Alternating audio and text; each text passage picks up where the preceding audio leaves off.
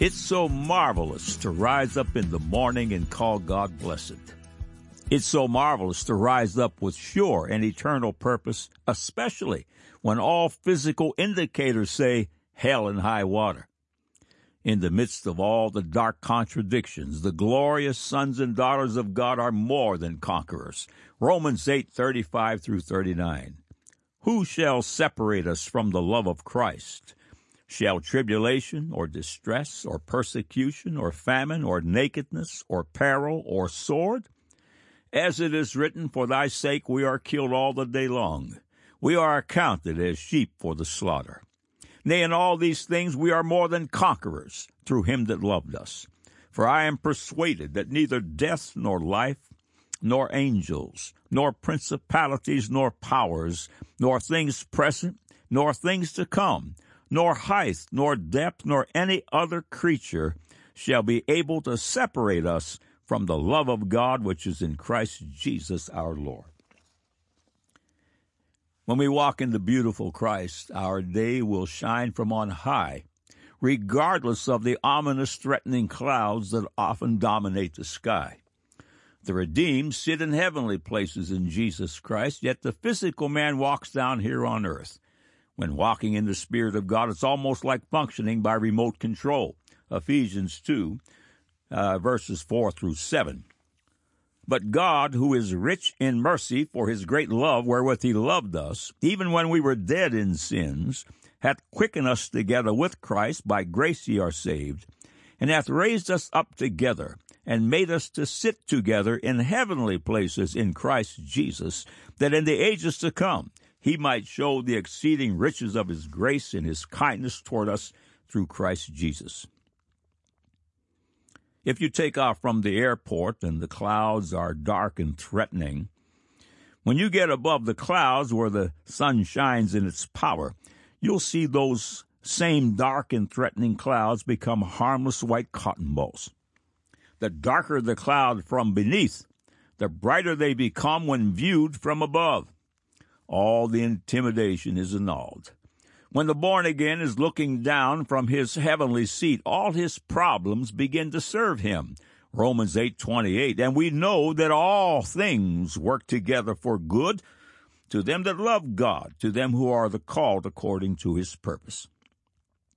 It's so marvelous to rise up with sure and eternal purpose when all physical indicators say hell and high water. Dear visitor, have you yet to be born again, born a second time, this time of the Spirit of God, as Jesus declares in John 3 3? Jesus answered and said unto him, Verily, verily, I say unto thee, except a man be born again, he cannot see the kingdom of God. In just a moment, I will invite you to follow me in a simple prompt, and if you do, all the dark and ominous clouds in your life will shine as lovely white cotton balls. Today, all of your dark and ugly sins and their shame will be washed away by Christ's cleansing blood. Today, all of Satan's bondages in your life will be broken, and the word is all. Today, it's clear skies. Here is the simple prompt I promised. Click on the Further with Jesus for childlike instructions and immediate entry into the bright and shining kingdom of God. Now for today's subject. God said, Genesis 6 11 through 17, The earth also was corrupt before God, and the earth was filled with violence. And God looked upon the earth, and behold, it was corrupt, for all flesh had corrupted his way upon the earth. And God said unto Noah, The end of all flesh is come before me, for the earth is filled with violence through them, and behold, I will destroy them with the earth. Make thee an ark of gopher wood. Rooms shalt thou make in the ark, and shall pitch it within and without with pitch. And this is the fashion which thou shalt make it of. The length of the ark shall be three hundred cubits, the breadth of it fifty cubits, and the height of it thirty cubits. A window shalt thou make to the ark, and in a cubit shalt thou finish it above. And the door of the ark shalt thou set in the side thereof, with lower, second, and third stories, shalt thou make it. And behold, I, even I do bring a flood of waters upon the earth to destroy all flesh, wherein is the breath of life from under heaven, and everything that is in the earth shall die. God said, 1 Corinthians 15, 54 through 57. So when this corruptible shall have put on incorruption, and this mortal shall have put on immortality, then shall be brought to pass the saying that is written, Death is swallowed up in victory. O death, where is thy sting? O grave, where is thy victory? The sting of death is sin, and the strength of sin is the law. But thanks be to God, which giveth us the victory through our Lord Jesus Christ. God said, Hebrews 11, uh, verses 13 and 14. These all died in faith, not having received the promises, but having seen them afar off, and were persuaded of them, and embraced them, and confessed that they were strangers and pilgrims on the earth. For they that say such things declare plainly that they seek a country. Man said, God, foolishness, there is no God. Now the record. Welcome to God Said, Man Said feature 1165 that will once again contend for the faith in Christ Jesus. All of these faith building features are archived here in text and streaming audio for the edification of the faithful and as a platform from which to fish for the lost sons and daughters of Adam. Every Thursday Eve, God willing, they grow by one. Thank you for visiting while it is still called today. Today is the day of salvation. Hebrews 3 7 through 13. The world is full of academic foolishness and baseless claims. Their leaders seek relevance by saying something new and shocking. The bloodbot, on the other hand, seeks something old and tried and true. You have arrived at God said, man said, where God's word is true and righteous altogether. This series, titled Undeniable Proofs Every Jot and Tittle, presently catalogs 385 gospel proofs that declare that God is and that He is the author of the inerrant majority text Holy Bible. Prepare for undeniable proofs 386 to 390. Undeniable proof number 386. Note as you read the following information, keep in mind that the global flood which took place in the days of Noah occurred just over 4,370 years ago. In his highly acclaimed book published uh, in, in 1658 titled The Annals of the World, Bishop Ussher wrote that all occupants were aboard the ark on Sunday, December 7, 2349 BC. Thousands of commercial boreholes, data from oil industry wells, rock outcrops, and geological evidence across five continents has found the Bible's record of an earth ending global flood fully certifiable. The following excerpts are from ICR's publication Acts and Facts, the May June 2022 issue. The ICR Column Project team, led by geologist Dr. Tim Clarey, has mapped out the rock record of the global flood across the world's continents using extensive data from petroleum industry wells, rock outcrops, seismic data, and published cross sections. ICR scientists have input detailed sedimentary rock data along with megasequence boundaries across every region, including the continental shelf. These data confirm the reality of a global geologic column created by the action of the global flood. This monumental and unprecedented project has shown that the global flood is represented by the same sedimentary rocks record trends on every continent that's been evaluated. End of quote. The headline in the July August 2022 issue of Acts and Facts reads Asia data confirms progressive global flood. Excerpts follow. The Institute for Creation Research Column Project team recently finished a two year study of Asia. We have now accumulated column data across five of the world's seven continents, with Australia in progress and Antarctica in the future. Our results reinforce earlier findings of a progressive global flood. After examining the rock record across five continents, we can now be more assured than ever that there was a global flood as described in Genesis. The rocks don't lie. End of quote. Undeniable proof 387. Note, Noah is the tenth from Adam, and the Chinese Noah is the tenth from the world's first man. Keep in mind that these accounts are not from a Bible based people. Headline New York Times, August 4, 2016, under the heading Scientific Evidence of Flood may give credence to legend of China's first dynasty. Scientists have found evidence of a catastrophic flood that overwhelmed the upper Yellow River Valley in China some 4,000 years ago, an event that they say may confirm the historical basis of China's semi legendary First Dynasty. Ancient Chinese texts record a mix of historical events and legends. Some records, such as those relating to China's second and third dynasties, were confirmed in surprising detail when archaeologists turned up inscriptions on oracle bones and ancient bronzes. The leader of the team of researchers at Peking University in Beijing said its reconstruction of the outburst flood showed that ancient accounts of the global flood may well be rooted in a historic natural event. But records of the first dynasty, that of the Qi, contains stories of a great flood with a Noah like savior, the Emperor Yu, who gained the mandate of heaven after dredging canals to dispel the floodwaters and make the land safe. Historians have long wondered whether this flood account was a creation style myth, the folk memory of a real event, or some mixture of the two. A team of archaeologists and geologists led by Qinglong Wu of Peking University in Beijing has now discovered evidence of a massive flood that they say could be the Great Flood mentioned in the Chinese annals. End of quote. NewScientist.com, under the title First Evidence of Legendary Flood Reveals China's Origin Story. Keep in mind, the Bible's flood is dated to have occurred just over 4,370 years ago. The article writes Legend has it that a great flood engulfed China 4,000 years ago.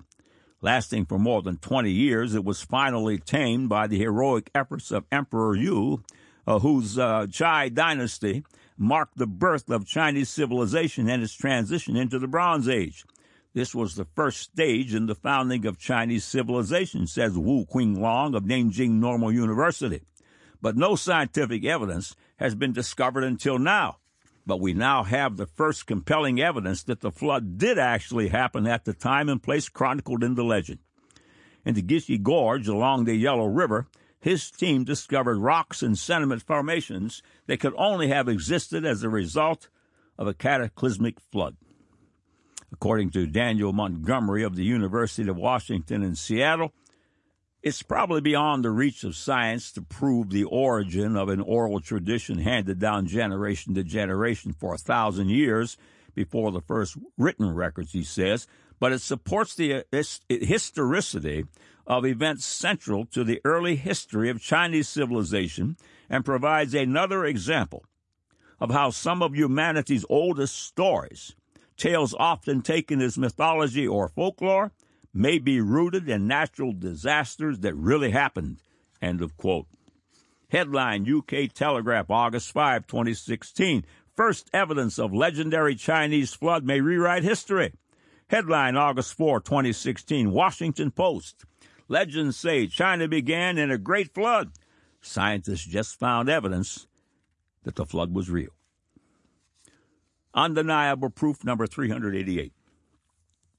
The evidence for Noah's flood and a worldwide flood is so ridiculously ubiquitous, yet the uniformitarians refuse to see it. The obvious reason for their refusal is simple they are blind, yet have convinced themselves and their equally blind followers that they can, in fact, see. The following excerpt is from the God Said, Man Said feature, The Six Thousands, Part 8.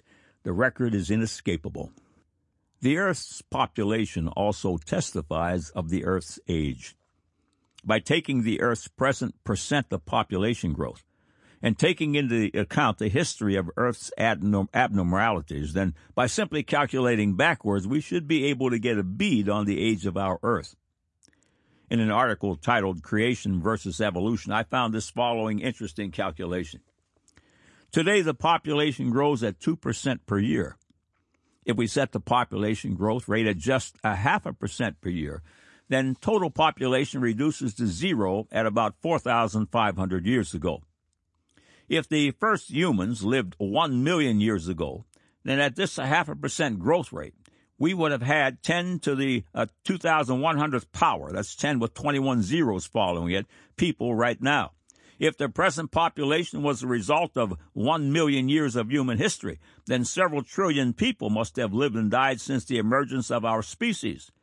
Where are all the bones?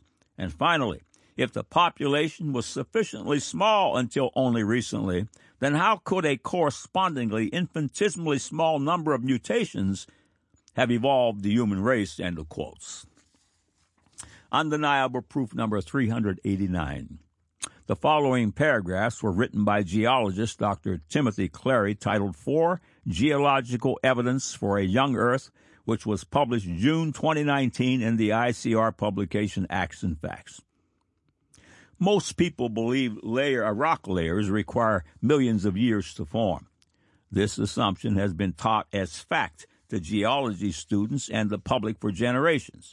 In reality, rocks of any type can and do form quickly under the right conditions.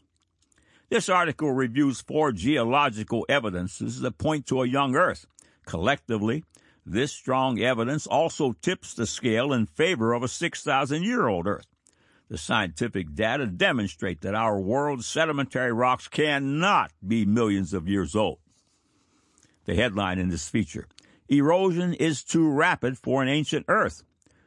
What would rocks that are millions of years old look like? According to the empirical measurements of today's erosion rates, rocks that are that old shouldn't even exist if they are exposed at the Earth's surface. Modern erosion rates are so fast that, according to secular geologists, the continents themselves should have been reduced to sea level long ago. A recent study confirmed that outcrops, rocks visible above ground, erode at an average rate of about 40 feet every 1 million years. This means the time needed to completely erode most continents would be less than 50 million years. Secular geologists have had to resort to imagined rescuing devices like episodic uplift due to tectonic forces in order to explain the existence of today's continents. However, much of Canada and the eastern United States have not experienced any significant geologic uplift since the creation of the Appalachian Mountains over 250 million years ago, according to the secular time scale considering that much of these areas are less than 1,000 feet above sea level, it's a wonder there's any dry land at all in these regions.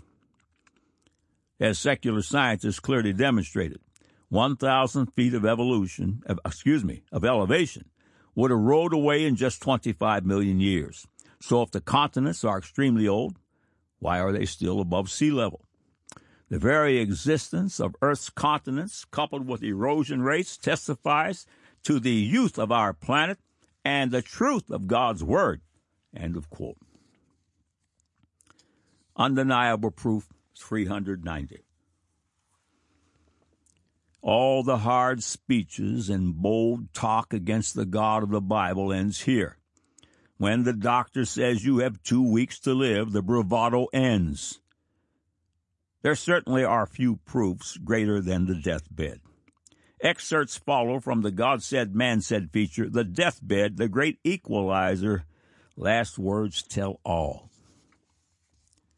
The last words of the famous individuals who follow were found on five different sources, which will be listed at the end of this feature.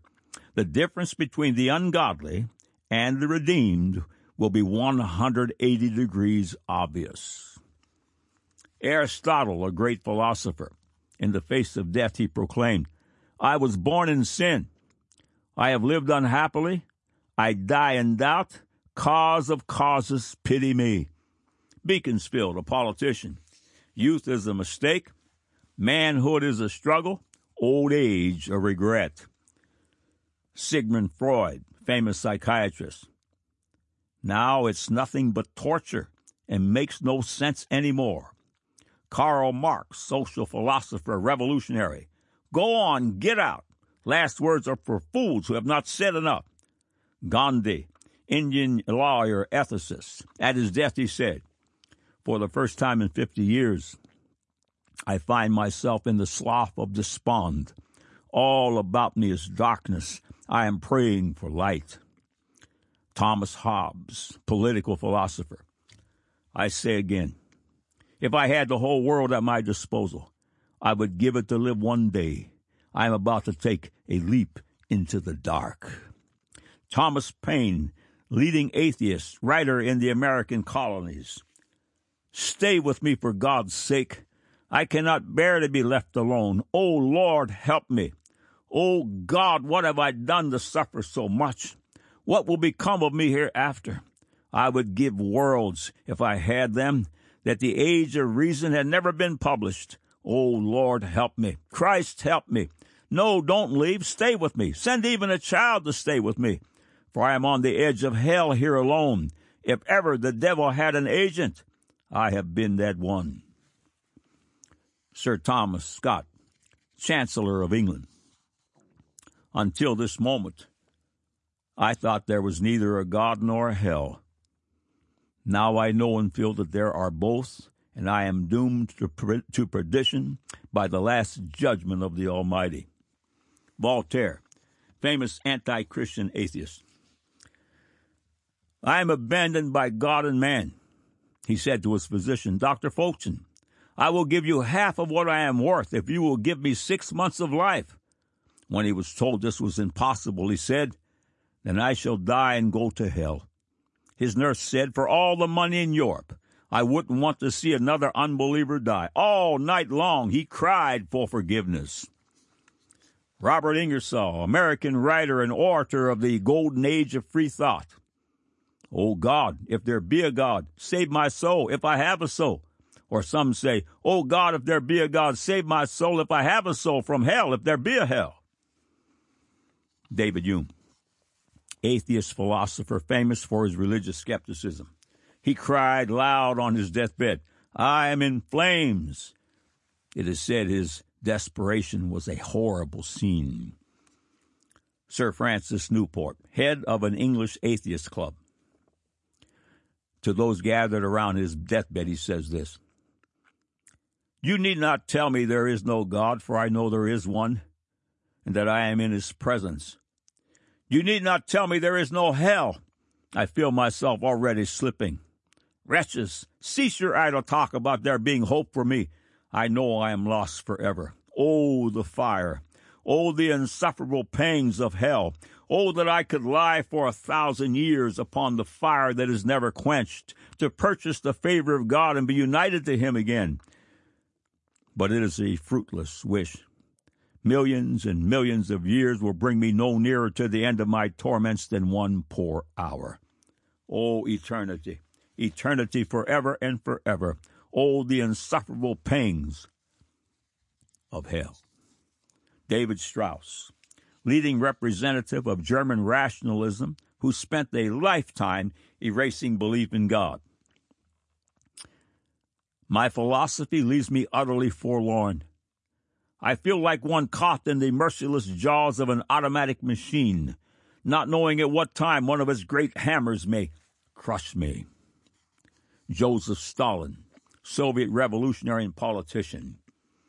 In a Newsweek interview with uh, Svetlana, Svetlana, his daughter, she told of his death. My father died a difficult and terrible, terrible death God grants an easy death only to the just.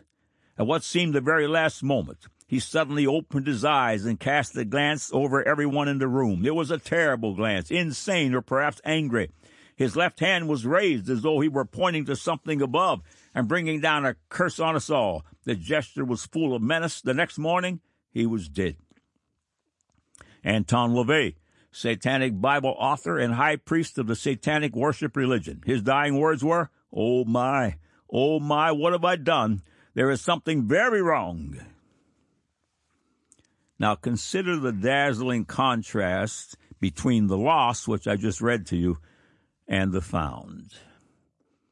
Harriet Tubman, African American emancipator. The great African American emancipator, Harriet Tubman, died singing. Her last words were, Swing low, sweet chariot. Bessie Smith, blues musician. I'm going, but I'm going in the name of the Lord. Thomas Becket, Archbishop. Archbishop Thomas Becket was murdered in his cathedral in 1170 after he had offended King Henry II, he told his killers. If all the swords in England were pointed at my head, your threats would not move me. I am ready to die for my Lord, that in my blood the church may attain liberty and peace. George Washington, first President of the United States. He composed his limbs, closed his eyes, and folding his arms upon his chest, expired, saying, Father of mercies, take me to thyself. C. H. Spurgeon, preacher, nearing the end of his life, he said, Tranquil and happy, though very weak, my theology is very simple. I can express it in a few words, and they are enough to die by. After a pause, he slowly said, Jesus died for me. Michael Faraday, famous chemical scientist, when on his deathbed he was asked, What are your speculations now? Speculations? exclaimed Faraday. I have none. No speculations now. I know whom I have believed. My soul rests on certainties. Charles Dickens, author. I commit my soul to the mercy of God through our Lord Jesus Christ, and I exhort my dear children to humbly try to guide themselves by the teaching of the New Testament. Albert the Good, Prince Consort of Queen Victoria. He constantly repeated, Rock of Ages on his deathbed, for, said he, if this hour had only my worldly honors and dignities to depend on, I should be poor indeed. Augustus Montagu Toplady, author of one of the most evangelical hymns of the 8th century, Rock of Ages. During the final illness, Toplady was greatly supported by the consolations of the gospel. He says, The consolations of God to so unworthy a wretch are so abundant that he leaves me nothing to pray for but their continuance. Near his last awaking from a sleep, he said, Oh, what delights! Who can fathom the joy of the third heaven? The sky is clear. There is no cloud. Come, Lord Jesus, come quickly. He died saying, No mortal man can live after the glories which God has manifested to my soul. End of quote. As a minister of the gospel in a small country church, it has been my privilege to bury the dead and to often be in their presence when death was imminent. We all have an appointment with death, Hebrews 9:27, and it is appointed unto men once to die, but after this the judgment. There is a sickness or situation unto death. On December 18, 2015, my 29-year-old son Asa, a mighty man of God, died without last words of the kind mentioned above, for he died in faith, believing that he would arise from the cancer that was ravaging his body in mere moments. The day before he passed, my son Jeremiah, uh, Jeremiah, and I sat with him and read the word and spoke of the glories of the faith. Asa told his brother, I'm going to buy you a boat. And to me, Dad, you'll never have to work again. Though what I wanted was to work with him in our marketing agency. When this mighty man of faith passed, he died in holy peace and expectation. What wasn't said in words was written on his face and captured by his open eyes, even a sense of wonder and great glory as though he saw what our natural eyes cannot. There was awe, a wonder, and a peace that passes all natural understanding. A year or so later, I received a call informing me that a great servant of the Lord who had battled multiple afflictions for many years was in a Pittsburgh hospital on her deathbed. I immediately drove there. When I entered the room, I was taken aback by what I saw. Sister Nell was sitting up cross legged in her hospital bed without any back support, and she was writing notes. I knew Sister Nell for over 40 years and saw her two or three times each week, or at least 4,160 times. And never before had she looked so young, joyful, and vibrant. I said, Sister Nell, I was told you were on your deathbed, but you have never looked so energized and full of life. This is what she said and how she said it. I'm going home, Brother Dave. After a slight pause, she added, Don't you pray for me. That last sentence was certainly not spoken in jest. Sister Nell was going home, and she wasn't interested in an extension of her time here on earth. I told Nell I would pray for God's perfect will and would anoint her for departure. She told me she was awaiting her sister, who was flying in from Georgia, and after the visit would be going home. While we were conversing, a nurse came into the room with Nell's medication, causing her to retort, What for? I'm going home. Just before I left that afternoon, I asked my dying sister to do me a favor. Sister Nell, when you get to heaven and see Brother Asa, tell him that we love him and miss him every day, and tell the saints that Maranatha sends its greetings. In Jesus' name, we'll see them soon. Nell paused for several seconds and said simply, I'll do it. Hallelujah. I know the message was sent and confident it was received. A short time later, Nell's sister arrived, true to her word. Shortly after the visit, Sister Nell went home. I'm going home, Brother Dave. There is scarcely a greater contrast between the born again and the lost than the contrast discovered on the deathbed. You have heard some of the last words of the world's great of both camps. But how about some of the last words of Jesus Christ, the King of glory, who hung a naked pauper upon Calvary's hill. Luke 23, 43, to the thief on the cross. And Jesus said unto him, Verily I say unto thee, today shalt thou be with me in paradise. Luke 23, 34, Then said Jesus, Father, forgive them, for they know not what they do. And they parted his garments and cast lots. Luke 23, 46, And when Jesus had cried with a loud voice, he said, Father, into thy hands I commend my spirit. And having said thus, he gave up the ghost. John 19:30. When Jesus therefore had received the vinegar, he said, "It is finished," and he bowed his head and gave up the ghost. What a contrast. What simplicity. Church history reports that the Roman Emperor Nero ordered the execution by decapitation of the Apostle Paul. The Apostle Paul had this to say in 2 Timothy 4 6 through 8 For I am now ready to be offered and the time of my departure is at hand. I have fought a good fight. I have finished my course. I have kept the faith. Henceforth there is laid up for me a crown of righteousness, which the Lord the righteous judge shall give me at that day, and not to me only, but unto all them also that love his appearing. Young brother Stephen is being stoned to death as a result of his defense of the gospel of Jesus Christ under the condoning and watchful eye of one called Saul of Tarsus. Acts 7, 7 uh, verse 60 records brother Stephen's last words. And he kneeled down and cried with a loud voice, Lord, lay not this sin to their charge. And when he had said this, he fell asleep. The Saul of Tarsus, who oversaw the death of brother Stephen, became the apostle Paul. End of quotes. Some of you visiting today have reached your last minutes on earth. Some of you have yet to be born again. You have not made your peace with God. Some of you are afraid, even though you have confessed Christ. You can change your entire fortune in mere moments. A visitor to God said, Man said, asked whether an 86 year old could be born again. And the answer is most certainly yes. Right now, click on the Further with Jesus.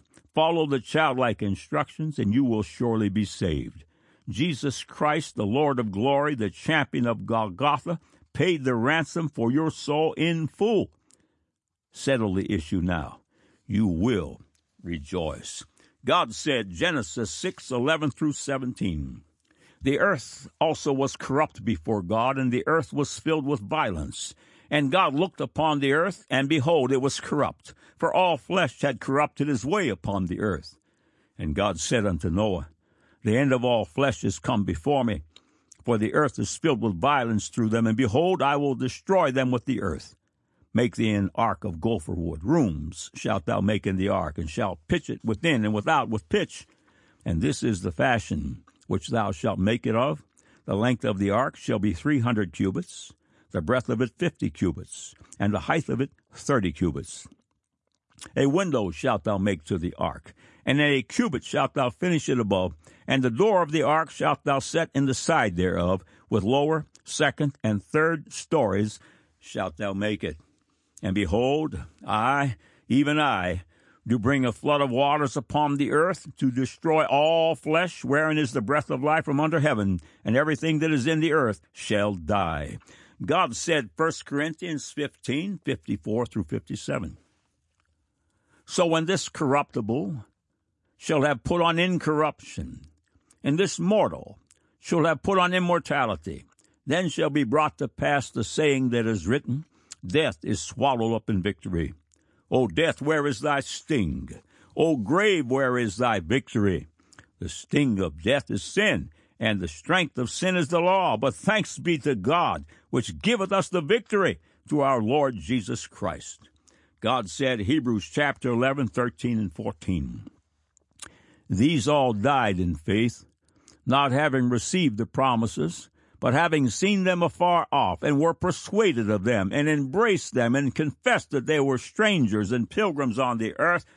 For they that say such things declare plainly that they seek a country. Man said, God, foolishness, there is no God. Now you have the record.